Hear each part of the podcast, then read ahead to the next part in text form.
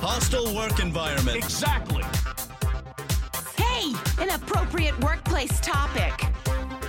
Hostile work environment. Shut up. I'm the Human Resources Director, Little Miss Hostile Work Environment. Hello and welcome to the Hostile Work Environment. That was pretty awesome. That was Thank really you. Cool. Okay, now everybody cheer who's actually listened to the Hostile Work Environment. Oh, wow. All right. Wow, now that's a surprise. Everybody cheer who's listened to more than one yeah, episode who didn't, like, of the streaming Hostile Work. After their first one. All right. All right. We're amongst our people. Finally. Finally. Yeah. See, we, we, we record this in very solitary, confined spaces, and we think that I'm just stuck looking at him most of the time, so looking at all of you is, is it's a little it's a little trippy, but I think we're we're I think we can handle it. We can handle it. We're yeah. going to power through. So for those of you who are not familiar with the podcast, which based on cheering is like two guys way in the back, I'm Dennis. I'm Mark. And we have a podcast. It's called The Hostile Work Environment with Mark and Dennis. You can find it on iTunes and SoundCloud and Stitcher Pretty and all that other junk. You can find podcasts. Uh, just search Hostile Work Environment. You can find us. And there are forty-nine episodes out, and this will be number fifty, as number I said before. fifty. And before we do anything, we always start each episode, because we're lawyers, with disclaimers. So, Mark, what is the one thing that we never dispense on the Hostile Work Environment? Legal advice. Very good. You're not getting any legal advice from us tonight. We we also like to say, are we representing anybody other than ourselves tonight?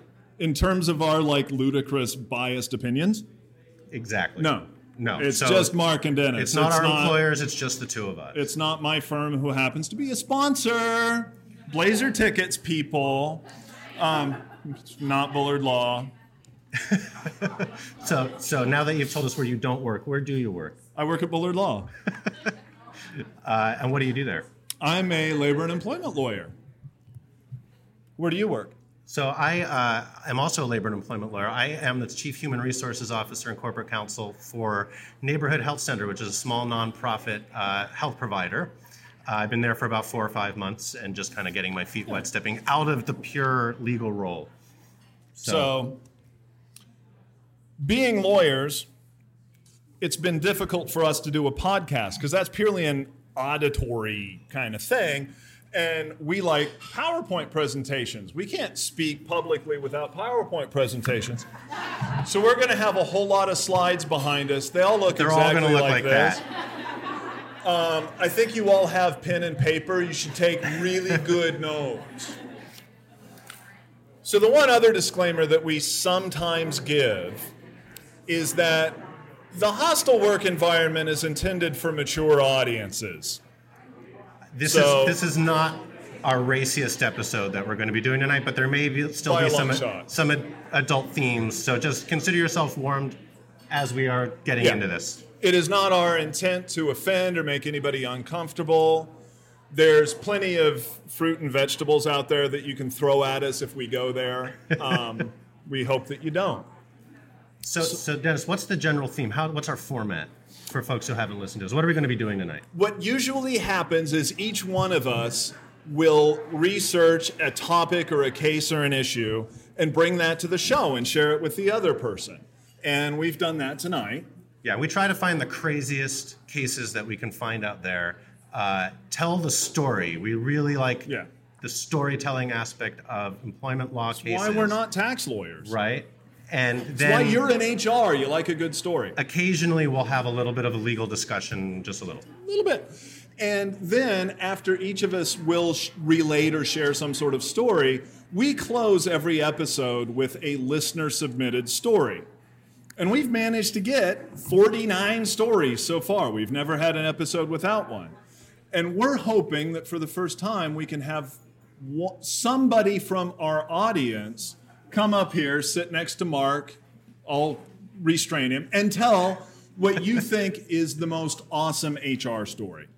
So for the next however long it takes us to prattle on, be thinking about, like, wow, if I was just, like, called on and shamed by all of my peers to get up and tell a story, what would I tell? Because, frankly, that's exactly what's going to happen in about half an hour. Yeah. So you got thirty minutes to kind of figure out, like, you know, what crazy outlandish H R thing am I going to get up and tell the whole wide world? Not just the people in this room, but like literally tens of people who also listen to this podcast. So, so on that note, I, I hear you have a really good story to tell us. Right. And, and the other part of the format, we never tell each other what we're going to talk about ahead of time. It's always a surprise. So Mark has no idea, other than I told him, my story originates in the sunshine state of Florida, which if you listen to the podcast, half of our content comes from the from sunshine Florida. state of yeah. Florida. I want to tell you the story of a woman named Marcy Lynn Deutsch. Marcy Lynn Deutsch had one of those enviable jobs that we all want. She was able to work from home. She worked from home, and her job was to talk a lot on the telephone. And her boss told her very early on in her career that, look, Marcy, you need to do whatever it takes to keep the person on the phone as long as possible. And Marcy apparently did just that. Except Marcy's job duties as a telephone operator ended up causing her to have carpal tunnel syndrome and repetitive motion injuries in both hands. Okay. What happens when you injure yourself at work? File a comp claim, right? Well, that's what she did. She wanted the thirty thousand dollars that these operations cost her, and she wanted back pay of two hundred sixty-seven dollars a week. Oh. I figure this is what hurt? Marcy Lynn Deutsch looks like. Okay, and, and for those for those listening, we'll put all these slides in our show notes on our website. So, and we means Mark. So here's Marcy Lynn Deutsch. So she goes out and she finds this guy, a lawyer. More on him later. But Marcy files a workers' comp claim saying, you know, I injured my hands operating the telephone at work. Sounds legit. Except her employer and the workers' comp carrier said, like, well, Marcy, how is it that you injured both hands? Because usually when you're dialing a telephone and operating the machinery, that's kind of a one-handed operation. Well, Marcy worked for a company called C F P Enterprises, Incorporated. They're located in Fort Lauderdale, and I have no idea what C F P stands for. But Marcy's job was a phone sex operator. Oh, the plot thickens. And when Marcy was told, Marcy, you got to do whatever it takes to keep the customers on the phone for as long as you can, she took that to heart and other parts of her body. So Marcy figured out that the way for me to best entertain my clients was to entertain myself as well while I talked to them on the telephone. That, according to Marcy, made her oohs and ahs and moans and groans realistic, making her a more popular sex phone operator, or phone sure. sex operator. Yeah. So she hired this legal genius, a guy by the name of Stephen Slutsky, to represent her on a workers' comp claim.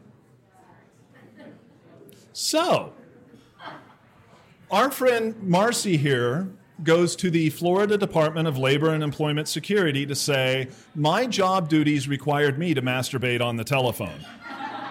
And as a result, I now have carpal tunnel syndrome in both hands. This being Florida, the Department of Labor and Employment Security settled her claim for an undisclosed amount. So she was, in other words, granted workers' comp benefits. Mark? Oh, no. I am not a workers' comp lawyer. I'm just going to start there. Neither am I. Start there. Anything in this workers' comp case seem unusual to you? Well, that it's a sex worker to begin with, and a little unusual. Working from home and carpal tunnel. How do we know that it was the sex work as opposed to other activities she was in? We don't. But here's the thing. This is what happens when you allow somebody to work from home. You don't know. You cannot control the work environment or their on and off duty activities at all. This is what you get. And how do you figure out the difference? And how do you, you litigate don't. the difference? You don't. You don't. So there is one of the dangers of working from home. Yeah. Also, this is what you get when you give very vague job descriptions. Do whatever it takes. Because some people, like Miz Deutsch, will take that to great lengths. Yeah, clearly. So, Stephen Slutsky, the guy behind me on the uh, PowerPoint slide, that's not the kind of picture you usually see when you go to some lawyer's website. It is the kind of photo you go when that's you go to... That's actually him, though. That's actually okay, him. That's, that's Stephen Slutsky. Okay. I couldn't get a picture of Marcy Lynn Deutsch. Sorry, people. Um, I tried. I Facebooked. I did all that stuff. Couldn't find her. But I found her lawyer. So that's not his website photo. That's his Florida Department of Corrections photo. Uh-oh. Stephen Slutsky ended up pleading guilty to fifteen felony charges in October of twenty seventeen. fifteen, you said? fifteen felony okay. charges. He would pay tow truck drivers to tip him off to auto accident victims. Oh, no. And then he would accept kickbacks from medical clinics that would then write up phony injury reports for his newfound clients. And the state of Florida took a dim view of that practice. Yeah, I was going to say, it's been probably twelve or thirteen years since I took the ethics bar. I think that's generally frowned upon. Generally frowned upon, even in Florida. Even in even in Florida. Even in Florida. So I ran into this case, and I thought, this is the perfect hostile work environment case. And I thought, you know, workplace masturbation is probably not a big problem.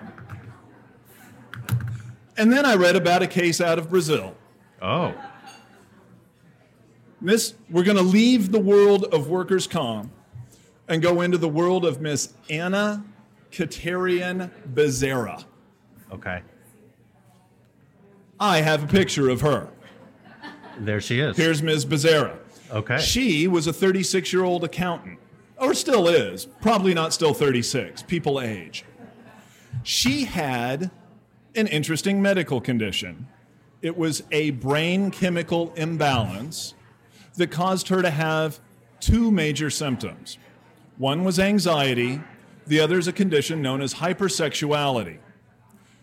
Miz Bezera, at the height of her condition, needed to masturbate forty-seven times a day.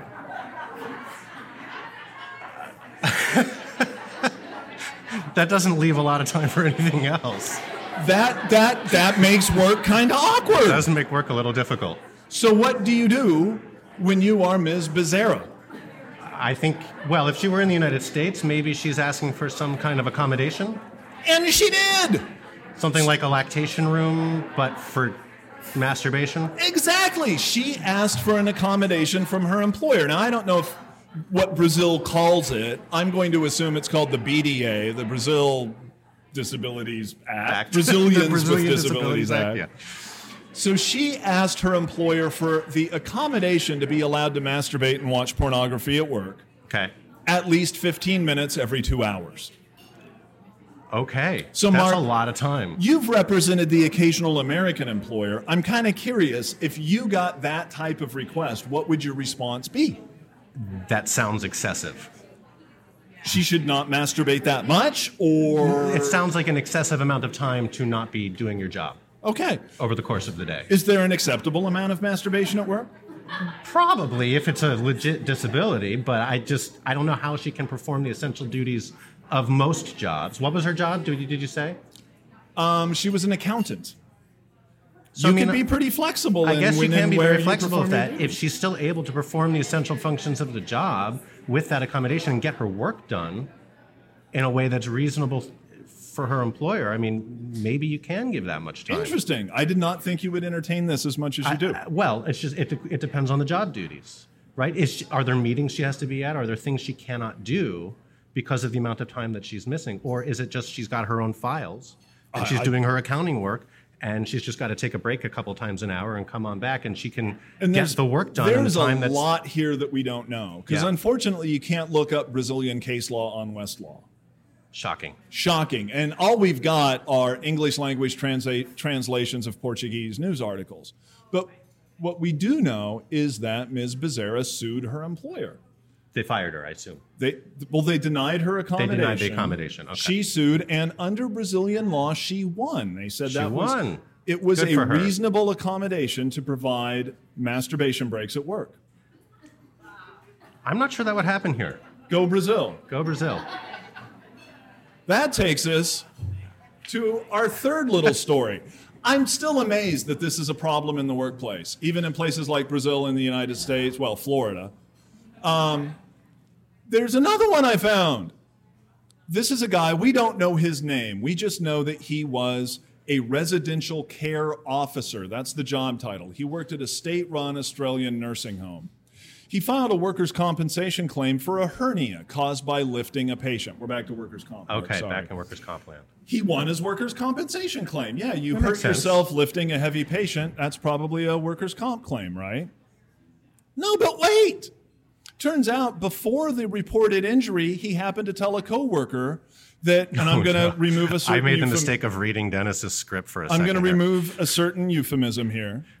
He had pulled himself too hard while masturbating, and that as a result, he suffered a sharp pain in the gut.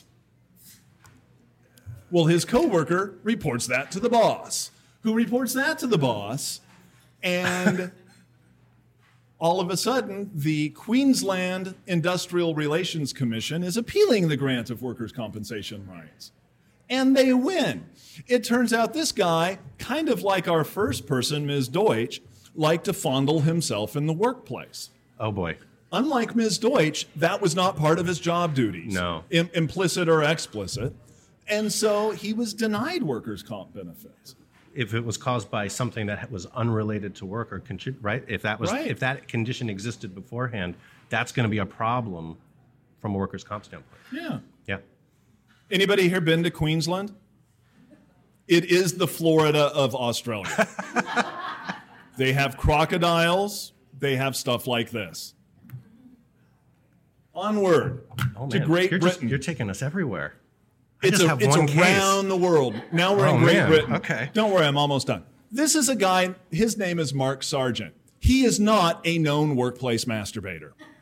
For the record, as far as we know, Mark Sargent's never done that. He is, however, a senior lecturer in psychology at Nottingham Trent University. Okay. Go Nottingham.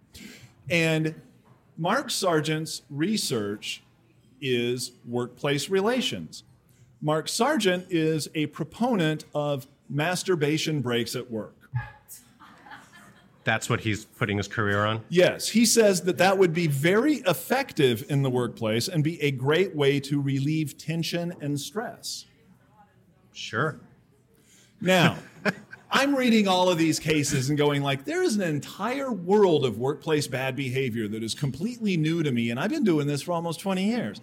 I thought I had seen every single thing, and no. So I did some research, which, by the way, don't research this topic like I did in the Starbucks. Things you don't want your neighbor to see will pop up. Probably but not on your work laptop either. I yeah, I, I still did my research. It turns out that recent polls, and this isn't like some flaky thing. We're talking about Time Out New York, Glamour Magazine, Vice Media, say that between thirty-one and forty percent of all employees, male and female, admit to masturbating at work. Sorry, that face doesn't work well for a podcast. Oh, my God. thirty to forty percent. Look around. Don't look around. Don't look around.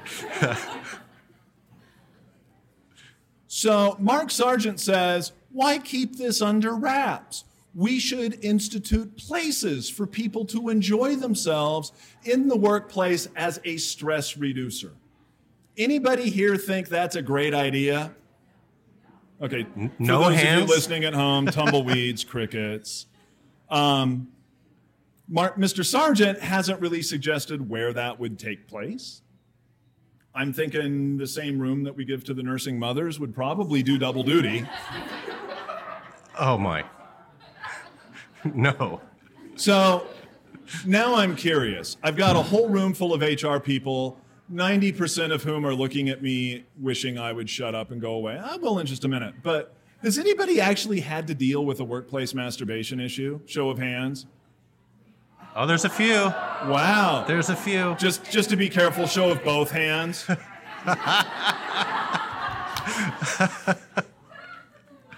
So, as you know, we're going to have story time in a little bit. not, you know, some people back there raised their hand. I'm kind of curious to hear. Mark, have you ever had this happen? No, I I haven't had that come up, actually, no. Wow. That was totally not intended, that pun. All right. I didn't even catch it. Yeah, no. You want to repeat that? It, I haven't had it come up. D- d- yeah. d- I was kidding. Yeah. All right. That's what I had That's for what you've us got? Tonight. Okay, That's so, all I got.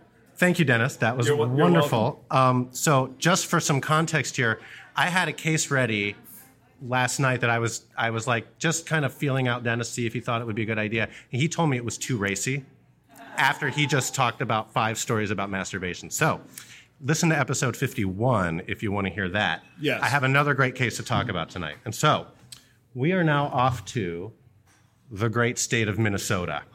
Uh, this case I want to attribute my our very good friend Kate Bischoff. She's a Minnesota attorney. Hey, Kate. Uh, friend of the podcast. She's been on the podcast before. She told me about this gem of a case out of Minnesota uh, on a topic that we haven't talked about before on the podcast. And Whoa. And, and there's not many. There's going to be a lot of like making fun of Minnesota here because it's kind of a downer case. So while I'm talking about this downer case, we're going to be there's going to be some stuff to laugh about. And I was thinking about this this morning. I realized my wife used to live in Iowa, and she has this shirt. I'm going to hold up the shirt. I'm going to step away from the mic here for a second, just to kind of give an idea of what people in the Midwest think about Minnesota. This is what people in Iowa think of Minnesota. If you can't read it, it says, Iowa, our trees bend north because Minnesota sucks. So, with that lead-in... Um, Are you saying Minnesota is the Florida of the North? It might be, after you hear this case. All right. We'll see. All right. So, Dennis, are you familiar with the uh, company Honeywell? That's their logo. Yeah, they You've make heard a of fire alarm or two, right? Yeah, they're thermostats. Oh, is their thermostats. biggest business, but they make okay. other stuff like fire alarms. Um, huge company, uh, forty billion dollars in revenue in two thousand seventeen. Uh, we're going to talk a little bit about some Honeywell employees. This is an old case, so this goes back quite a ways. Um, this is Randy. Uh, Honeywell hired Randy in nineteen seventy-seven. He worked... Now, yeah, sorry, go ahead. Randy has an inmate number. I'm I'm kind of curious. Did he have that when Honeywell hired him? No, he did okay. not. But good use of foreshadowing, Dennis. Oh. Uh, so Totally unscripted. Totally unscripted, yeah. He figured that out just from looking at the slide. Okay. Um, so Honeywell hired Randy in nineteen seventy-seven. He worked there for a couple of years, uh, but in nineteen seventy-nine, he did something very bad. Uh, he murdered his girlfriend, Nancy, Ooh, uh, Randy. who also happened to be a Honeywell employee. Ooh. He pleaded guilty, and he was sentenced to eight years in prison. In, wait, wait, wait. You, you murder somebody in Minnesota, you get eight years? Uh, just eight years. I don't know. He pled guilty. Like you don't even murder I, somebody in Wisconsin. I don't know about, you go to life and you get a Netflix documentary. Right. No, here it's it's who knows what, what other circumstances there were. If pleading guilty got him a reduced sentence. I don't know. Uh, I don't have that background. But uh, if eight years felt like not enough, it actually got cut down to four and a half years. He got released early for good behavior. Wow. So in nineteen eighty-four, he's re- he's released from prison. Uh, now rehabilitated. He reapplies for a position with Honeywell, and Honeywell hires him again. Oh, way to go, Honeywell. And they hired him as, right, more I, foreshadowing I here. I see okay. nothing wrong there. Honeywell hires him as a custodian in their general offices facility in South Minneapolis in August of nineteen eighty-four. Any comments on that decision? You think that's a good idea, bad idea? Usually, you know, most of my clients don't rehire the murderers of their coworkers. Right? Generally not something I would maybe think about doing. Yeah. I, I might, might have some concerns. I might think twice. All right. So. Although, as we've talked about on the podcast, we applaud employers who work with recently released and rehabilitated inmates to help them get back into society. I just right. don't know if the you're same employer. I just maybe not mm, a great idea. I don't know. All right. So now that he's rehired, uh, he's back on the right track. Things are going great for Randy, um, except they're not. So in the next three years of his employment, he was transferred two times uh, in nineteen eighty-six and nineteen eighty-seven due to workplace confrontations. Uh, specifically, he's accused of sexually harassing female employees, and he challenged a male coworker to a fight. Uh, that was the first location he was at. Then he gets transferred. Then he threatens to kill a coworker during a confrontation they had following a minor car accident. So eh, I think he's got some anger issues. Probably. Maybe, maybe, um, maybe a little. Did did he get like a, a documented verbal warning for that death threat or um, any sort of consequence? One would hope, but I don't. The case just doesn't go into that level okay. of detail because we're going to go into some other stuff that happened in more detail. Oh, God. Yeah. So uh, in April of nineteen eighty-eight, Honeywell hires a woman named Kathleen. Kathleen is assigned to Randy's maintenance crew.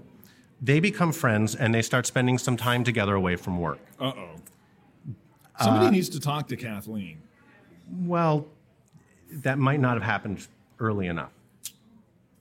So, all right. Time moves on. Randy starts expressing a romantic interest in Kathleen. Kathleen decides that Randy's a creeper. Uh, oh. Stops spending time with him outside of work. Good call, Kathleen. Uh, true to form, he starts harassing her. Uh... The behavior talked about in the case was threatening phone calls, is how it started. On June thirtieth, nineteen eighty-eight, Kathleen tells her supervisor about the harassment that she's receiving because of Randy. The next day, July first, nineteen eighty-eight, Kathleen finds a death threat on her locker that reads, "One more day dead." One more, whoa. Which maybe not great for grammar, but it's, it's pretty threatening. We're talking Randy. We're talking Randy. Not the sharpest tool in the Minnesota shed. Right. So, when that occurred, Honeywell management went to the police uh, with Kathleen's concerns, uh, and Randy stopped coming to work as of that same day. Six, on his own accord? Or do they actually uh, it have the sense it implies to, like, that it's on his own accord, yeah. but it doesn't it doesn't say one way or the other. Six days later, Kathleen gets reassigned to another plant, so she's distant from where she had been working, uh, and she changed her telephone number. Uh, the next day, Randy calls a supervisor and, and officially says, "I want to resign." Uh, Honeywell formally accepted that resignation a few days later on July eleventh.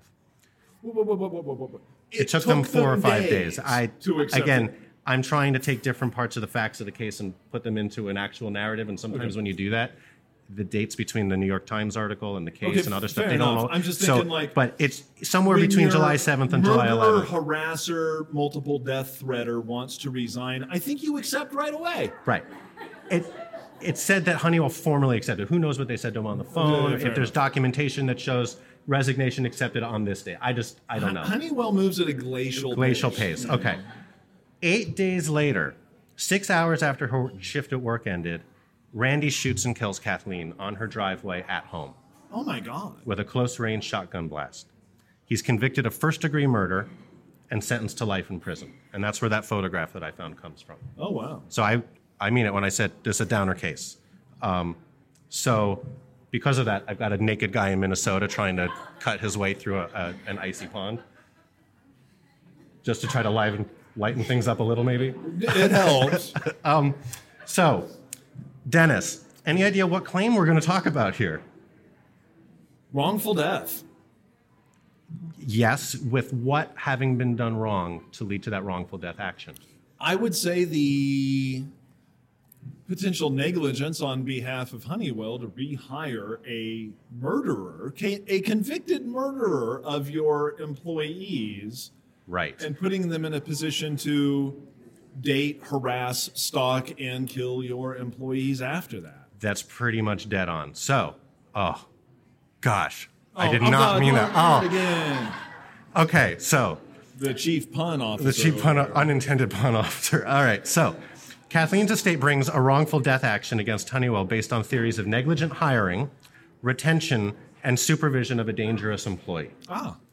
So, Judge Dennis, you are on the Minnesota Court of Appeals. Yes. What do you think about this claim? Do you think that Honeywell owed a duty to Kathleen, right? And keeping in mind that this is a state law negligence claim, it, that, that that tort can kind of differ in some respects from state to state. What elements do you think that Kathleen's estate would need to show that Honeywell negligently hired and or retained uh, Randy? Good question. Usually to, to show a claim of negligence, negligence, you have to show that there was a known risk to a person to whom you owed some sort of a duty, and you either ignored or flaunted that risk somehow that led to their injury. And here I think that's actually a really good case for, for Kathleen's estate. So would you make a distinction between the hiring and the retention components of that? Yes, probably. Okay, why?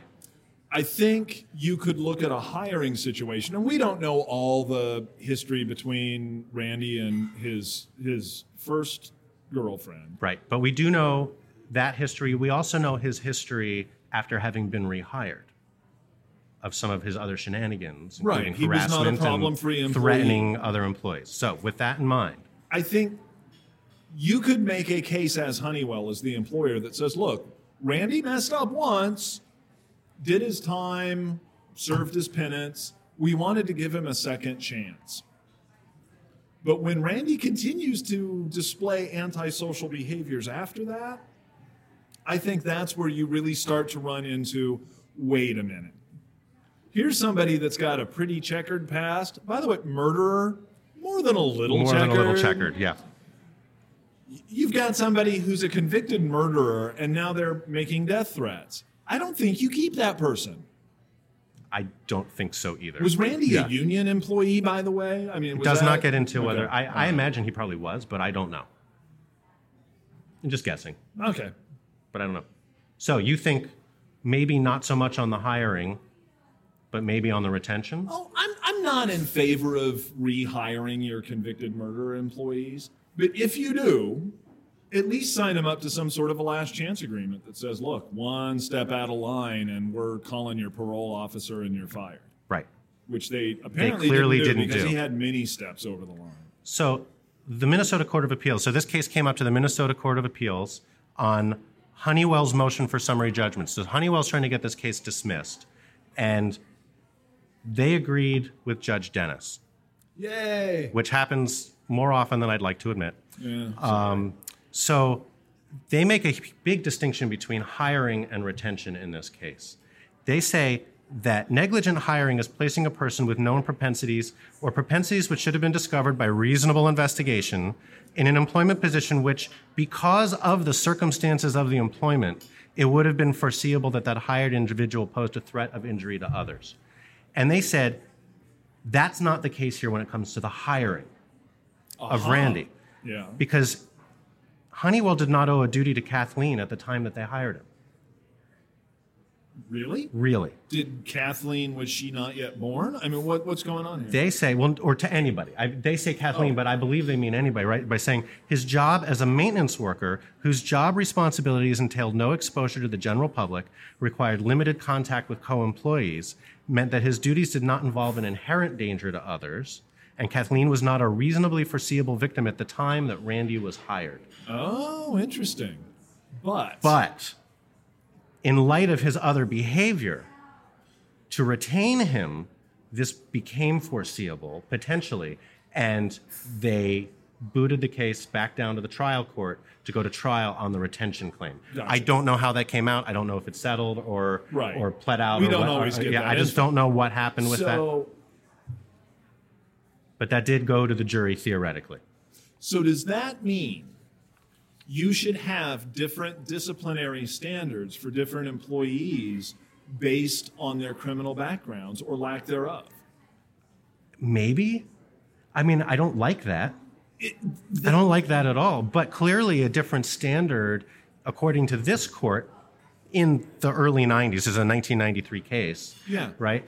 According to this court, you might look at the employee differently, maybe not based on the initial conviction, right, release and coming back to work, but it's certainly on the behavior that happened after that, that, you wow. know, Honeywell should have done more, is what the case was saying. And maybe Man, that's, that's maybe fire the guy after, you know, the sexual harassment and, you're right, threatening somebody after a car accident and getting into fights. And that once that behavior continued again, anybody, I guess, could be a foreseeable victim. They were wow. saying that should go to a jury.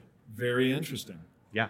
I'd say after those three strikes, you should fire even your non-murderer employees. Yes. Might be something to think about. Indeed. So that's our case for Minnesota. Very cool. Thank you, Mark. That was you a good are one. Very welcome. All right. Do we have another slide here? I, are I don't you, know. you guys tired of him yet? Or? This, this is, right. I was, oh, there we go. All right. that brings us to story time. So, you've gotten a little bit of a flavor of what our podcast is about. And those of you who haven't thrown up your hors d'oeuvres are still in the room. So, would anybody like to get up and tell a story? Okay, I warned you. Don't all run up at once. We went to law school. We can just, like, pick on people. Socratic method works. Come on, somebody can do a story. Thank you. Maybe you got one. Okay. I do have five stories. Other people submitted. We realize that it's hard to tell stories sometimes when you don't want to expose yourself and your employer, so we get that. Um, but hopefully, well, Amy has some stories. You want to come and tell us one or two of those stories? I don't have any masturbation stories, but I do have murder-suicide. Oh, come on over. Come okay, on over. That fits right. The theme. Steal my Amy. Mics. So, Amy, please introduce yourself. Uh, my name is Amy, and I'm with PERMA, which is our event tonight. All righty. Uh, and uh, I do have a story that goes along with Mark's. Oh, great. It was not my story, by the way. I just want to point that out. It was submitted by another PERMA member. Uh, so, uh, story goes, after completing my training as a management candidate, my first H R specialty was as the risk management coordinator. I did several things, but handling workers' comp was the lion's share of my work. We had an employee jump from a high floor to his death, and I was called up to investigate. The head of security was with me, and when he realized who it was, he called housekeeping and asked where a certain supervisor was working. She was the estranged wife of this man, and he had a bad feeling. Uh, when he learned she was inspecting rooms on the nineteenth floor, he and I went to look for her. We knocked and then entered several suites before finding, before finding her. It was a scene out of a Charles Manson nightmare. Oh my. Uh, it was clear that she fought for her life, but was stabbed over seventy times. Oh my God. Uh, it was an image I'll not forget. After checking for a pulse, we exited and secured the room until police arrived.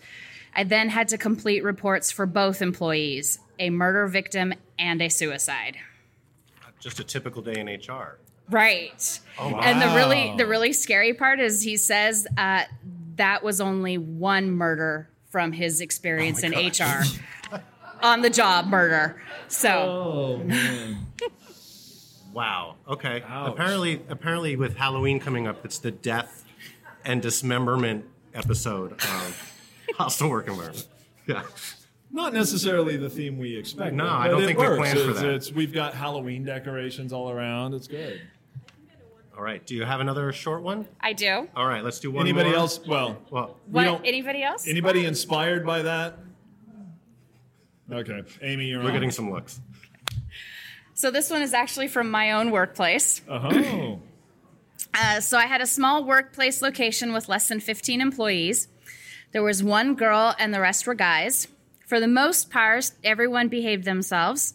However, at one point, we had a little conflict with one of the guys and the girl. The guy thought he would be funny and put a sign on the back of the girl's truck. She wasn't impressed.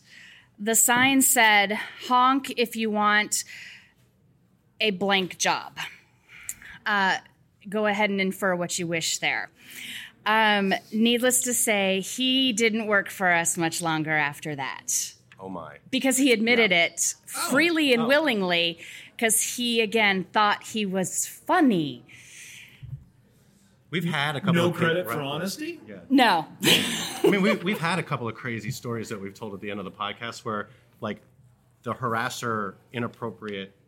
actor comes in, it's like, oh yeah, I did that. What's wrong with that? Yeah, yeah, it's totally cool. Yeah, no, easy, easy termination in that case. All right. Well, thank you, and thanks to everybody here. Yeah, for putting up with us. And yeah, any, cheering. Any closing thoughts, uh, Dennis, before we sign off?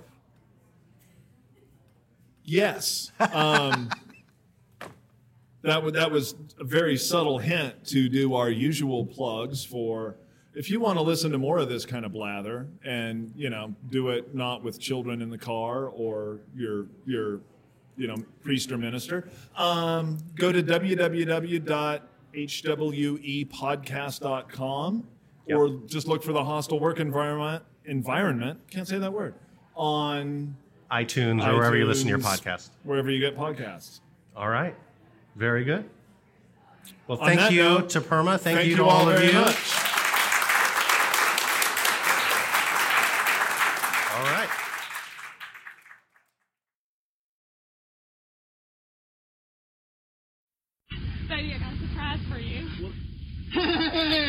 Snakeskin jacket!